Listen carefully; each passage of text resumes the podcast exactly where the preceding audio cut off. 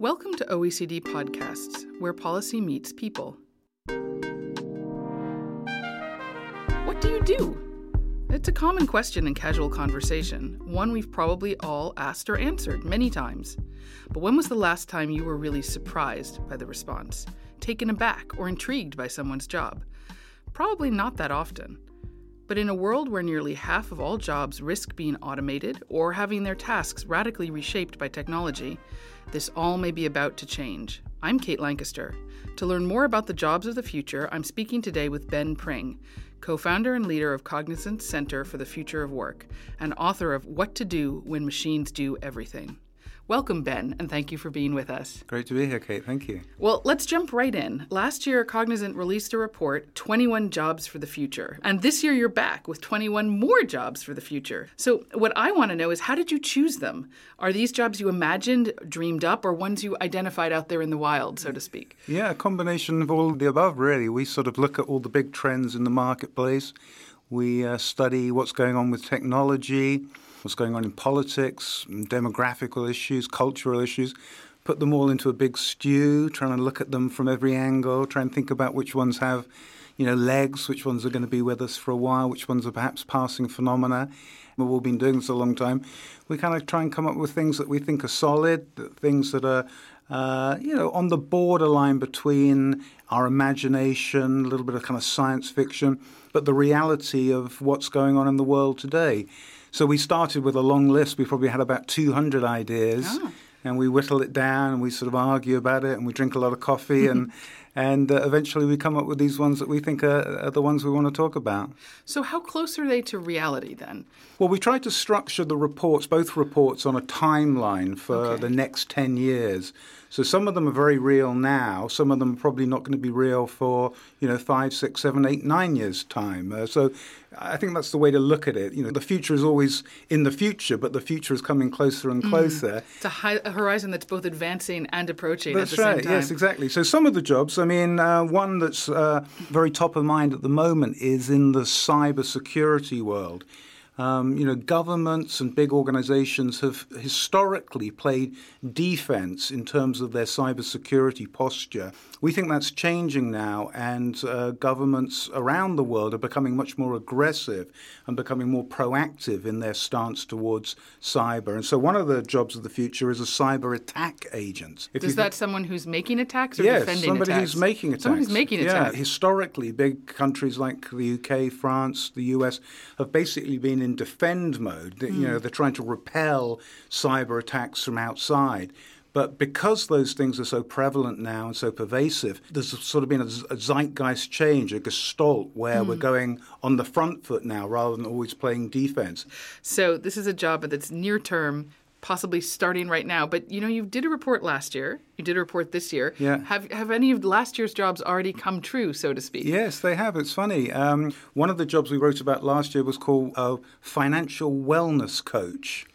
And it was this idea that, uh, you know, we all kind of waste a lot of money between multiple bank accounts and credit cards and subscriptions that we have.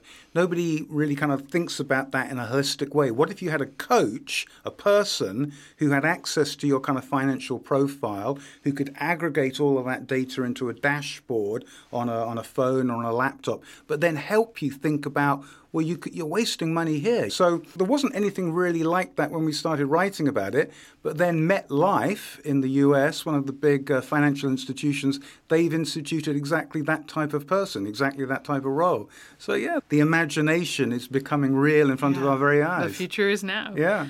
So, how future proof are these jobs at the same time? If technology is changing so rapidly and what needs are changing so rapidly, how do we know that the jobs of the future aren't already becoming the jobs of the past? Well, yeah, that's a very good question. I'm, I'm not somebody that ever says anything is future proofable. Mm. Technology is changing so quickly nothing is future proofable now. And I think this is one of the realities of the mm. modern world that we're going to have to deal with. That, you know, in the old model, you'd go to college, you'd get a degree in something, and basically then try and monetize that for 40 years, a career.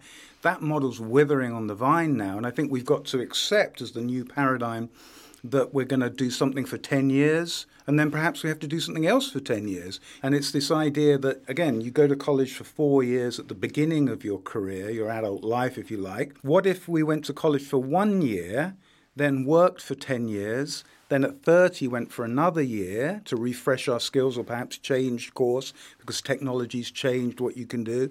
Again, again at 40, again at 50. The jobs in the report are very tech oriented, a lot of them, or certainly reflecting the way the world is changing. And yet we know that six out of 10 adults in OECD countries lack basic ICT skills or lack hands on everyday yeah. comfort with using a computer. They lack that kind of yeah. ITC experience. Yeah, it's going to be very, very hard to think of a job in the future that doesn't use technology in some way. So I think that behooves us again as, as parents, as educators, as, as leaders of different kind of businesses and, and non commercial organizations to continue to orientate people towards having some sort sort of digital literacy, some comfort level with this. I think it's probably people who are maybe in their mid 40s through to their mid 30s who kind of use tech but not very much. They're the people we need to help a little bit more aggressively in terms of saying, look, you can get involved in this. You know, you can go onto free online uh, tools. Anybody can kind of on the weekend or an evening look at this stuff begin to get onto that ladder. Yeah, so it's a matter of both providing resources, whether it's, as you say, through online platforms or through an employer or through even public sector initiatives, but also encouraging a culture where everyone it's, it's normal to be a lifelong yes, learner. exactly, and I think that's happening naturally mm. in a way sometimes that people perhaps higher up the ladder, older people don't see. It is there's a groundswell of that happening. Um, I mean, look at think about it in the creative industries. Twenty years ago, thirty years ago, if you wanted to make a record, a demo tape, if you were a musician, you'd go into a recording studio. It would cost you five thousand dollars, all your pocket money you'd saved up for years. You'd go into the recording studio, make a demo, and then try and you know get a, a record label to you know sign you up. Nowadays on GarageBand on a phone, you've got all of that capability yeah. on your phone for free. And I think you can think about that happening in business, in, in other cultural aspects as well. Kids have got these incredible new tools, the means of production, literally in their hands now. In their pocket. In their pocket, yeah, literally yeah. in the palm of their hands. And I think there's going to be an explosion of creativity and explosion of business opportunity around that. Again, it's going to look very different. Mm. The supply and demand side economics of that are very different from the traditional model that we've been you know, comfortable with for the last 30, 40 years. But again, that's why I'm not so gloomy as some people mm. are, because I think a lot of seeds are blooming all around the world if you're looking. What about soft skills? Yeah. I'm an optimist as well, and I think there are many things that, that machines cannot do that we can, and soft skills is one of them. So No, I, I completely agree with you, and that thought is very much integrated into the, the reports that we've done and all the analysis that we've done. Um, no, I mean, arguably, the route to beating the robots is being a better human being. Yeah. If the robots are going to do the automatable, kind of routine, boring stuff, then it's going to be the human interaction. It's going to be the human interface. It's going to be humans wanting to work with other humans. And in fact, if you look, I mean, it sounds silly, but if you look look at the leading edge of retail. Uh, in America, in the UK, other parts of the world, there's this phenomenon called the unstore. And it's kind of inverting the notion that's happened in big retail again for the last generation or so where you know the big retailers are trying to make everything more efficient. They're trying to squeeze people out of the equation have self-service have these big kind of uh, warehouses. But people go into the store to have a human experience I want to talk to a cool person who knows how to do this thing or can help me and, and, inspire me to do this. And so that human interface is actually really, really important. Just as one example, you go into a, a big box retail store nowadays, you know, certainly in America where I live, a, it's very hard to find anybody working on the floor. Mm. If you've got a question, this happens in France too. Yeah, yeah. So where's the toothpaste? There's nobody there to ask. Yeah. And then when you do find somebody, it's some person who, you know, without being unpleasant about it, is not a very good human being. And they're not, you know. Or perhaps we can say it does not have the social skills for the job. That's right. Yeah, yeah. Well, that's what I mean. I mean, we want people who are good human beings in the sense of being able to be a part of the society that, that we want. Mm. And so I think that's very important. It, it, may sound trivial to some people, but again, I think in, in an era of efficiency and of cutting cost, we've sort of got ourselves in a downward cycle. And I think the way to get out of that cycle is to recognize that a lot of the, the opportunity in the future is going to be with the human being.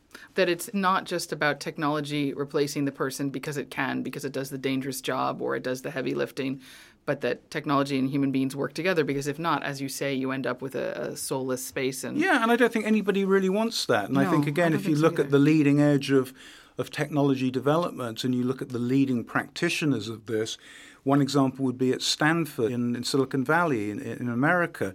They've just set up a new um, facility there called the Center for Human Centered AI. Mm. And it's very much driven by people, you know, the leading edge developers of this technology who themselves are saying, look, time out we've got to think about this in a more holistic, human centered way. If, when people talk about the fourth industrial revolution, revolution, if you look at historically the, the industrial revolutions and then the coincidence of real revolution, there's a complete causal match. So I think, in a way, when people talk about the fourth industrial revolution and this need to bring people along and to keep things human centered, what they're really saying is we want the first first industrial evolution. And that brings me to another question. There are ways in which technology has changed how we find work, how we do work, how we develop work relationships. Yeah. And eh, for example, now we know in OECD countries, one in seven workers is self employed. Yeah. A growing number of these workers are in what we call the gray zone. Yeah. So they may be independent contractors or gig workers, but they only have one main client. So Yeah. in many respects, they are very similar to an employee, but without the access Yes. to benefits, social protections that the traditional jobs used to have. So, how do we grapple with this? Very big question. It's a very kind of um, mind blowing question Yeah. in a way. And of course, um, uh, everything you point to is far worse in America than it is in, in Europe. The sort of European social net, which doesn't exist in America, makes the situation there e- even more precarious. I mean, there are, just as an aside, you know, again, very intelligent, very well positioned people in academia and elsewhere who are thinking exactly about that, about, in, in essence, trying to create a new social contract for the social network age. I think that's work in progress. is going to take a long time.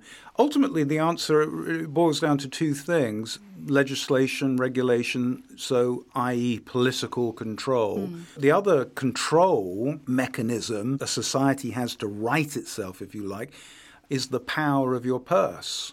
We individually all have the power of our purse. And so ultimately, I think if you feel uncomfortable with, you know, the Uber style platform model, we'll take a taxi. I mean, I was sitting outside a cafe yesterday afternoon here in Paris, and the, the taxi drivers were all striking, striking and honking their horns, driving down the road, and that that is literally the future of work being played out in front of consumers mm. like us. And and I mean, I don't know about you, but I, I took an Uber home, so. you know, it's, a, it's a tough one because I'm I'm sympathetic to those taxi drivers. They're fighting for their future, but uh, you know the Uber is easier for me. So mm.